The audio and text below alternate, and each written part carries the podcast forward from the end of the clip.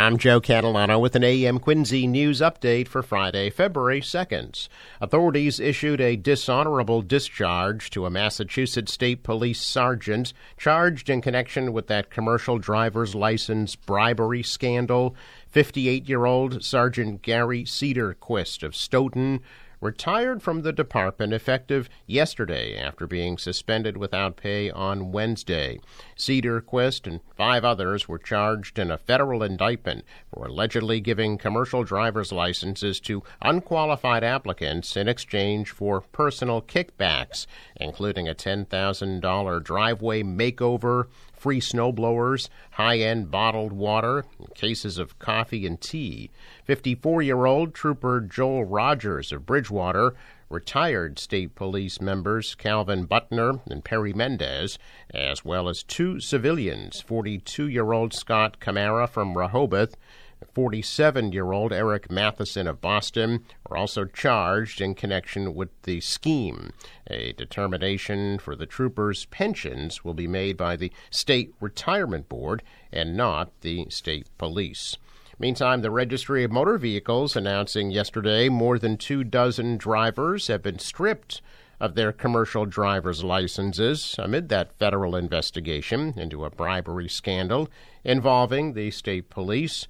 Earlier this week, acting U.S. Attorney Josh Levy announced a 74 count indictment accusing those four state police troopers of giving guaranteed passing scores to failed commercial driver's license applicants in exchange for the kickbacks. Levy's office has since identified 26 drivers connected to the scandal who didn't properly pass their CDL exams and an RMV spokesperson confirmed that immediate action was taken against each individual. The RMV is continuing to work with Levy's office to identify other possible CDL drivers connected to the investigation. A Kingston man appeared in court yesterday after allegedly poisoning and then stabbing his dog to death. At the start of the arraignment yesterday morning, Jonathan Paluzzi's attorney immediately requested the judge grant a mental competency evaluation be performed before proceedings continue. The judge granted the request and postponed the hearing for a later time. The incident was upsetting for neighbors who called police and Paluzzi's parents who were home when the family dog was killed, police arrested the 44 year old Paluzzi Wednesday at his parents' Kingston apartment. Neighbors reportedly heard screaming and crying from the home and called 911. Officers found the 60 pound bull terrier mix named Brutus and determined it was first poisoned with fentanyl and then stabbed to death. Paluzzi's parents say their son was high on fentanyl when he killed the animal. They're praying that he gets the help he needs. The incident was not the first time Paluzzi had a run in with the law. He faces two animal cruelty charges and a drug possession charge. Three months after the Massachusetts House of Representatives advanced a major overhaul of the state's firearms laws, the state Senate has passed its own version of an expansive legislation. The Senate's SAFER Act was approved during a nine hour session yesterday in which dozens of amendments were considered. In the end, the measure passed with a vote of 37 to 3.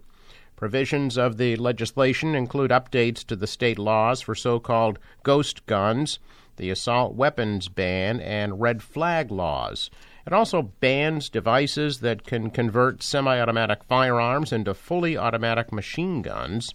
It makes it a crime to intentionally fire at a dwelling or occupied building. On ghost guns, the bill seeks to ensure oversight for those who own the privately made, unserialized firearms that are largely untraceable.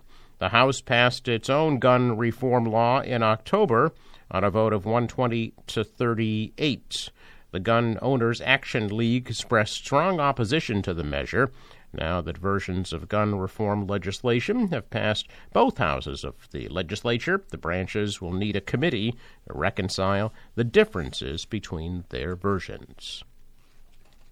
State Representative Tackey Chan of Quincy is pushing a bill that would start fining utility pole owners after six months if they fail to replace double poles. The fines begin at $10 per day but grow to $100 per day after a year. Chan says the issue is prolific in Quincy and across the state. He says double poles pose a safety hazard and are also a blight on neighborhoods Current state law requires pole owners to replace double poles within 90 days. However, there is no fine for a violation. Quincy photographer Wendy Adams is helping to raise money for the Quincy Animal Shelter by launching a competition featuring dog photos. Pictures of 16 dogs will participate in an online competition for prizes with two dogs winning per round until the final competition to win Best Dog of Norfolk County. The winner will then move on to a national competition. Adams will photograph 16 dogs for $150 each, which will be donated to the Quincy Animal Shelter. Funeral services have been announced for Harold Crowley of Quincy. Crowley died last Sunday at age 87. Crowley retired as a teacher in the Quincy Public Schools in 1994 after 34 years. He also founded the Friends of the Thomas Crane Public Library and the Library Bookstore. Crowley was active with the Quincy Historical Society, Quincy Conservation Commission, and Scouting. He started Kids Vote in Quincy. Visiting hours are Friday, 4 to 7 at Keohane Funeral Home, with a 10 a.m. service Saturday at the funeral home, followed by burial with military honors at Mount Wollaston Cemetery. Brewster Ambulance is offering a free CPR AED certification class for eighth graders and their parents at the Central Middle School in Quincy on Saturday from 8:30 a.m. to 12:30 p.m. Transportation will be provided to and from Atlantic, Point Webster, Southwest, and Broad Meadows middle schools. Judges are needed for the Quincy Public Schools STEM fairs. North Quincy High School's fair is February 6th from 5:30 to 8 p.m. Quincy High School's fair is February 8th from 5:30 to 8 p.m.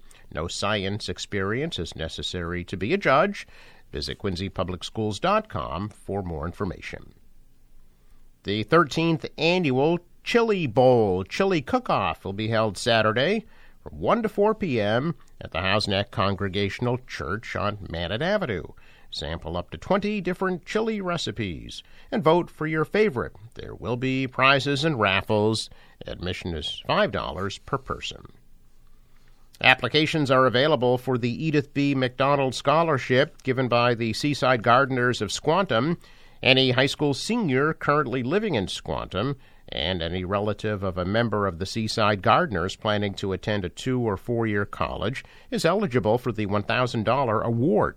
Contact Laurie Kelleher at 617 797 3349 or email Laurie at verizon.net. Applications must be postmarked by April 1st. The U.S. House of Representatives passed Congresswoman Ayanna Pressley's bill to name the U.S. Postal Service office near South Station after lifelong Asian American activist and community leader Caroline Chang. Pressley, a representative for the state's 7th District, introduced a bill in May to rename the post office on Dorchester Avenue. Post office would be renamed the Caroline Chang Post Office. Of 617 postal facilities in the state, only one honors a woman and five honor persons of color. The building would be the first postal facility to honor a woman of color and the first federal building in the state to honor an AAPI person. Chang, who was born and raised in Chinatown, passed away in 2018 she dedicated her life to serving the community in Chinatown and advancing the rights of Asian Americans in the state. In 1970, Chang was appointed as the manager of Chinatown's Little City Hall, where she advocated on behalf of residents. She received her law degree from Suffolk Law School in 1970 and worked as regional manager for the Office of Civil Rights at the U.S. Department of Health and Human Services. Throughout her life, Chang played a crucial role in several organizations that continue to serve Chinatown to this day, including the Asian Community Development Corporation, the Chinese History Society of New England, and the Asian American Civic Association. A check of business news this morning. Stocks bounced back yesterday. The Dow rose 369 points. The Nasdaq shot up 197 and the S&P added 60. Global stocks were also higher. The dollar was flat, the euro rose, oil at $74 a barrel. Sports, the Lakers beat the Celtics at the Garden last night, 114 to 105. The uh, Celtics will host Memphis Sunday at 6 p.m. Forecast from the National Weather Service today overcast and a high of 40 degrees. Partly cloudy tonight, a low of 32. Tomorrow, a mix of sun and clouds, high 36. Sunny on Sunday, high 38. And Monday, sunshine, high 36. Marine forecast calling for one foot waves, north wind 5 to 10 knots, and a high tide 4:37 p.m. Sunrise 656 sets at 458. I'm Joe Catalano with an AM Quincy news update for Friday, February 2nd.